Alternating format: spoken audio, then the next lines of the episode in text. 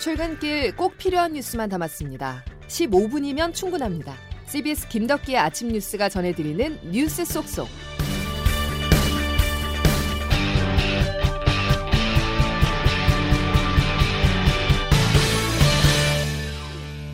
여러분 안녕하십니까? 5월 10일 김덕기 아침 뉴스입니다.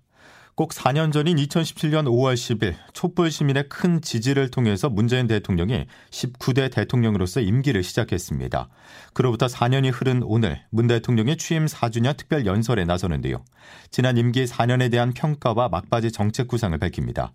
최대 관심은 기자들과 질의응답으로 조국 사태에 대한 재평가나 부동산 문제 등 민감한 현안에 대한 대통령의 생각을 확인할 수 있을 것으로 보입니다. 조은정 기자입니다. 문재인 대통령이 오전 11시부터 약 1시간가량 취임 4주년 특별 연설을 진행합니다. 지난 4년을 돌아보고 남은 임기 1년의 국정 계획을 밝히는 연설이 끝나면 기자들의 질의응답도 이어질 예정입니다. 4.7 재보궐선거 참패 이후에 여권에서 자성의 움직임이 일고 있는 가운데 조국 사태에 대한 평가나 문 대통령 극렬 지지자를 뜻하는 문파 논쟁에 대해 언급할지 주목됩니다. 지난해 신년 기자회견에서 조국 전 법무부 장관에게 마음의 빚이 있다고 했던 문 대통령에게 과연 심경의 변화가 생겼을지 또 한때는 양념이라고 말해 두둔하기도 했던 문파들의 문자 폭탄과 관련해 어떤 입장을 낼지 관심이 모아집니다. 야당이 부적격 3인방으로 지목한 장관 후보자들에 대한 언급이 있을지도 관전 포인트입니다. 문 대통령이 당과의 교감을 바탕으로 결단을 내릴 가능성도 있습니다. 이와 함께 문 대통령은 코로나19 극복 의지와 포용 성장을 강조하고 한미 정상회담을 앞두고 한반도 평화 프로세스 재가동 의지도 밝힐 것으로 예상됩니다. CBS 뉴스 조은정입니다. 오늘 기자들의 질문 중에서 빠질 수 없는 게 있습니다. 지난주 청문회를 마친 장관 후보자들의 임명 가능성 여부인데요. 어제 저녁 당정청이 회의를 하면서 의견을 교환한 것으로 알려져 있습니다. 여당에서는 새 후보자 모두 안고 가는 것은 무리라는 분위기가 느껴집니다. 보도에 김기용 기자입니다. 당정청은 어제 고위급 협의회에서 임혜숙, 박준영, 노영욱 장관 후보자에 대한 거취 문제를 큰 틀에서 조율했습니다. 당 주도 당청 관계를 강조했던 송영길 대표의 취임 후 첫 협의회였던 만큼 송 대표는 논란의 중심에 선 후보 3인에 대한 당심을 전달한 것으로 전해집니다. 송영길 대표입니다. 국민과 다 소통을 확대해서 우리 민심을 받드는 민주당이 될 수 있도록 민주당은 야당의 반발을 무시하고 후보 3인을 모두 단독으로 임명하는데 부담스러운 눈치입니다. 국민의힘 배준영 대변인입니다. 부적격 판정을 받은 3인의 후보자들은 당장 지명 철회하셔야 할 것입니다. 이에 민주당은 오늘 오후 의원총회를 열고 장관 후보 3인의 거취에 대한 의견을 최종 수렴합니다. 당 일각에선 임혜숙 후보자와 박준영 후보자 중 한 명은 낙마할 수 있다고 보고 있습니다. 다만 낙마가 현실화될 경우 문재인 정부 말기 레임덕이 가속화할 수 있다는 당내 우려도 적지 않은 상황. 당 지도부가 임명 강행과 지명 철회 건의를 놓고 어떤 결론을 내릴지 주목됩니다. CBS 뉴스 김기웅입니다. 야권에서 벼르고 있는 인사청문회는 또 있습니다. 윤석열 전 검찰총장의 후임인 김호수 후보자인데요. 청문회 최대 쟁점 중 하나는 고액 자문료가 될 전망으로 한 법무법인의 고문을 맡아 월 2,900만 원을 받은 것으로 확인됐습니다. 박성환 기자가 보도합니다. 김호수 검찰총장 후보자는 지난해 4월 법무부 차관직을 마치고 5개월 뒤 한 법무법인에서 고문 변호사를 맡아 최근까지 일했습니다. 김 후보자 재산 신고 내역을 보면 그가 이 법무법인에서 급여 명목으로 받은 돈은 월 2천만 원 안팎으로 확인됩니다. 올해 1월부터 4월까지는 월 2,900만 원을, 지난해 9월부터 12월까지는 매달 1,900만 원을 받았습니다. 금액이 적지 않다 보니 전관예우 차원에서 고액의 자문료를 받은 것이 아니냐는 지적이 곧바로 제기됐습니다. 김 후보자는 그러나 고문 변호사로 이름만 올려놓은 게 아니다. 정식 계약을 하고 매일 출근해 업무를 수행하고 받은 정당한 급여라고 해명했습니다. 전관예우 문제는 인사청문회 과정에서 줄곧 핵심 쟁점으로 부각되었다는 점을 감안하면 야당은 김 후보자의 정치 중립성과 함께 이번 급여 논란도 주요 검증 포인트로 삼을 것으로 보입니다. 박근혜 정부 때 국무총리 후보였던 안대희 전 대법관은 5개월 동안 16억 원의 수임료를 받았다는 황제 전관예우 논란 끝에 낙마했고 이명박 정부 때에도 정동기 감사원장 후보가 수억 수임료 논란에 휘말려 자진 사퇴했습니다. CBS 뉴스 박성환입니다.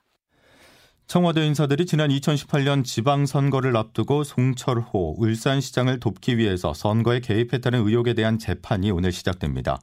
서울중앙지법 형사합의 20일-3부는 오늘 오후 공직선거법 위반 등 혐의로 기소된 송철호 울산시장과 이진석 청와대 국정상황실장, 한병도 전 정무수석 등 청와대 출신 인사들에 대한 첫 공판을 엽니다. 검찰은 청와대 인사들이 송초로 울산시장 당선을 위해서 내부 정보를 넘겨주고 본선 경쟁자였던 김기현 전 울산시장의 비비 첩보를 울산 경찰청에 전달해 수사를 사실상 지시하는 등 선거에 개입했다고 보고 있습니다. 이어서 코로나19 소식입니다. 700명대로 올라섰던 코로나19 하루 신규 확진자 수는 어제 500명대로 떨어져 다소 소강 상태를 보였습니다.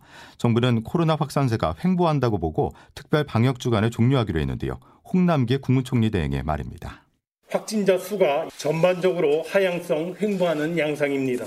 특별 방역 점검 주간을 이번 주 연장하지 않기로 결정하였습니다. 그러나 지금 5월이 이완, 방심에 따른 폭증이냐 아니면 경계, 방역을 통한 확진 통제냐를 가르는 중차대한 시점이자 기로에 서 있습니다. 오늘은 휴일 검사 건수 감소 영향으로 확진자 수가 400명대 중후반 또는 500명 안팎으로 조금 더 줄어들 것이라는 전망이 나오고 있습니다. 하지만 감염 경로를 알 수 없는 확진자 비중이 여전히 30%에 육박을 하고 있고 변이 바이러스도 확산세를 보이고 있어서 위험 요인은 가시지 않았다는 분석입니다. 코로나19 백신 접종 사전 예약이 오늘부터 확대됩니다. 지난주 70에서 74세 어르신에 이어서 이번 주부터는 60에서 69세에 대한 예약인데요. 자세한 방법을 조태임 기자가 설명해 드립니다. 오늘부터 만 65세에서 69세, 출생연도 52년에서 56년생에 대한 코로나19 예방접종 사전 예약이 시작됩니다. 사전 예약은 모바일과 온라인 사전 예약 누리집 홈페이지에서 가능하고 콜센터 1339를 통해서는 전화 예약도 할 수 있습니다.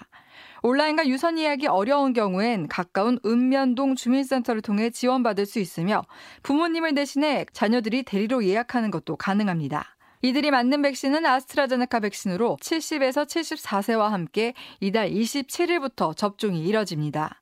지난주부터 시작된 70에서 74세 어르신에 대한 사전 예약률은 26%에 불과했습니다. 접종률을 높이기 위해서는 무엇보다 백신에 대한 거부감과 불안감을 해소해야 하는데 방역 당국은 고령층에서의 예방접종 부작용보다 예방접종 이익이 절대적으로 크다는 점을 강조하며 접종을 독려하고 있습니다.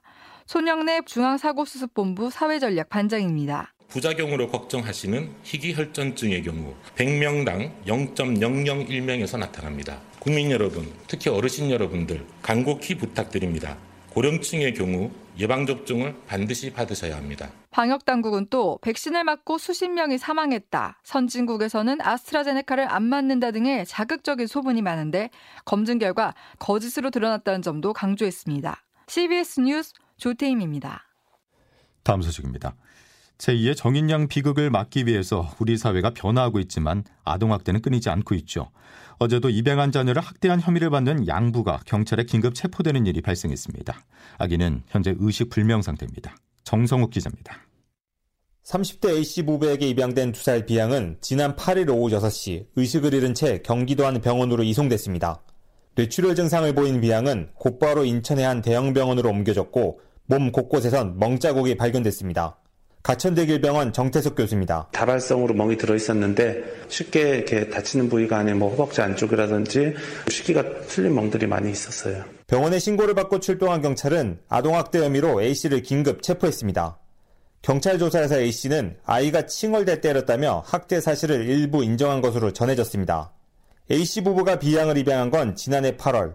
이후 입양 기관은 최근까지 세 차례나 가정 방문을 했지만 학대 의심 정황은 알아차리지 못한 것으로 드러났습니다. 화성시 관계자입니다. 세 번 갔대네. 작년 10월, 올해 1월, 3차가 4월. 특이점은 없었대요?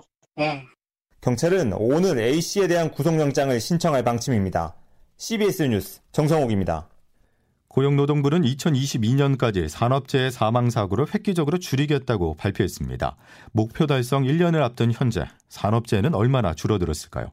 결론부터 말씀드리면 크게 나아지지 않았습니다. 지난 주말에도 현대제철 당진 공장에서 홀로 작업을 하던 노동자가 기계에 끼어 숨졌습니다. CBS 대전방송 김화영 기자입니다. 충남 당진의 현대제철 당진 공장에서 40대 노동자 A씨가 끼임으로 추정되는 사고로 숨진 건 지난 8일 밤 10시 50분쯤. 숨진 A씨는 가열로 작업 과정에 문제가 없는지를 점검하던 중이었습니다. 현대제철 관계자입니다. 뭐 바나 괴 형태로 슬라브라는 반제품을 만들어요. 그 제품을 이제 열을 가해서 얇게 밀어주면 이제 그게 철판이 돼서 나오는 건데 그러니까 그 달구는 과정이 이제 가열로거든요. 경찰은 교대 시간이 다 됐는데도 오지 않아 가보니 A씨가 바닥에 쓰러져 있었다는 동료 직원들의 진술을 토대로 정확한 사고 경위를 조사하고 있습니다. 같은 날인 8일 오전 8시 50분쯤에는 울산 현대조선소에서 40대 B씨가 추락해 숨졌습니다. B씨는 당시 11m 높이 탱크에서 용접 작업을 하던 중이었으며 바닥으로 떨어져 병원으로 옮겨졌으나 숨졌습니다. 현대중공업 울산조선소에서 발생한 사망사고는 지난 2월에 이어 올해에만 두 번째입니다. 중대재해처벌법이 제정돼 내년 시행을 앞두고 있지만 노동 현장에서의 안전관리는 여전히 부실합니다. CBS 뉴스 김하영입니다. 오늘은 입주민의 갑질로 세상을 떠난 경비 노동자 고 최희석 씨의 일주기입니다. 최 씨의 사건 이후 정부가 각종 제도 개선에 착수했지만 현장의 갑질은 여전했습니다. 차민지 기자의 보도입니다. 고 최희석 씨 형 광석 씨는 갑질을 영혼을 파괴하는 범죄라고 말합니다. 가정에서 안 당하고 친구한테 안 당하고 사회생활할 때 당하지 않았던 것을 그 입주민한테 갑질을 당하면서 어마어마하게 그냥 한반도가 영혼이 파괴되는 거죠. 죽고 싶은 마음. 순하고 착했던 동생이 남긴 바람은 더는 경비가 맞고 억울한 일을 당하지 않도록 해달라였지만 갑질 문제는 아직도 끊이지 않고 있습니다. 지난달 방문객에게 각종 폭언을 당한 경비원 참호 씨입니다. 아침에 출근할 때마다 우리가 바라는 게 오늘은 제발 아무 일 없이 잘 보내길 바란다 하고 그런 마음으로 오는 거예요. 말을 항상 조심하고 정부는 공동주택관리법 시행령 개정을 통해 경비원에 대한 괴롭힘 금지 등을 도입했지만 아직 실효성이 증명되지 않았습니다. 전문가들은 제도를 통한 개선에는 한계가 있다며 근본적인 해결책은 의식 개선이라고 지적했습니다. 성북 노동권익센터 이호표 센터장입니다. 좀 쉽게 보시고 뭐 막 해도 되는 것처럼 이런 것들이 아직도 쓰시니까 제도는 조금 이제 그렇게 바뀌어야 된다고 하지만 이제 시주민들이나 이런 인식들은 거기에 아직도 많이 못 미치는 거죠. 한편 최희석 씨 일주기를 맞아 각계 단체들은 오늘 저녁 추모 문화제를 엽니다. CBS 뉴스 차민지입니다. 사자 명예훼손 혐의를 받고 있는 전두환 씨에 대한 항소심 재판 첫 공판이 오늘 오후 광주지방법원에서 열립니다. 전 씨는 1심에서 징역 8개월에 집행유예 2년을 선고받은 뒤 곧바로 항소했으며 오늘 첫 공판 기일에는 불출석하겠다는 입장을 밝혔습니다. 한편 오는 18일 41주년을 맞는 5.18 민주화운동 기념행사는 광주에서 열리는 국가보훈처 주관 국가기념식을 포함해서 전국 15개 시도에서 관련 행사가 예정돼 있습니다. 김덕기 아침 뉴스 여러분 함께하고 계십니다. 이제 기상청 연결해서 오늘 날씨 알아보겠습니다. 김수진 기상 리포터. 네, 기상청입니다. 예, 요즘 비가 자주 내리는 것 같은데 오늘도 비 소식이 있죠? 네, 그렇습니다. 월요일인 오늘 아침 지금 경기 북동부와 강원 북부를 제외한 전국 대부분 지역에서 약하게 비가 내리고 있습니다. 오늘도 이렇게 기압골 영향으로 전국 곳곳에서 비가 오락가락 이어지겠고요. 수도권과 강원 남부는 오늘 밤에 그밖에 충청과 경북권은 내일 아침에 점차 그치겠습니다. 그리고 호남과 경남 내륙은 오늘 일단 아침까지 비가 이어진 뒤에 오늘 밤부터 내일 아침 사이 다시 비가 내리는 곳 있겠는데요. 예상 강우량은 경기 남부와 강원 영 영서 남부, 충청과 경북 북부에 20에서 60mm, 그 밖에 수도권과 강원 영동 남부, 전북 경북에 5에서 20, 전남 경남 내륙에 5mm 미만의 비가 이어지겠고 일부 천둥 번개를 동반하는 곳도 있어서 이 점 유의하셔야겠습니다. 한편 현재 아침 기온은 서울 12.8도를 비롯해 대부분 어제보다 좀 더 높게 출발하고 있는데요. 한낮 기온은 서울 대전 16도, 원주 15도, 대구 19도, 광주 24도의 분포로 흐리고 비가 내리면서 대부분 어제보다 평년보다 다소 낮겠습니다. 그리고 내일도 오후에 제주를 시작으로 모레는 충청 이남 지역을 중심으로 또다시 비가 점차 확대돼서 내리겠고요. 이번 주말에도 비 소식이 있습니다. 지금까지 날씨였습니다. 오늘부터 65세에서 69세 또 목요일부터는 60세에서 64세 어르신들은 코로나19 백신 접종을 위한 사전 예약을 할 수 있습니다. 예약이 익숙하지 않은 어르신들을 위해서 자녀들이 대신할 수도 있는데요. 또 직접 거주지 인근 읍면동 주민센터를 방문하셔도 된다는 말씀 끝으로 전해드리겠습니다. 자, 월요일 김덕기 아침 뉴스 여기까지입니다. 내일도 필요한 뉴스들로 꽉 채워드리겠습니다. 고맙습니다.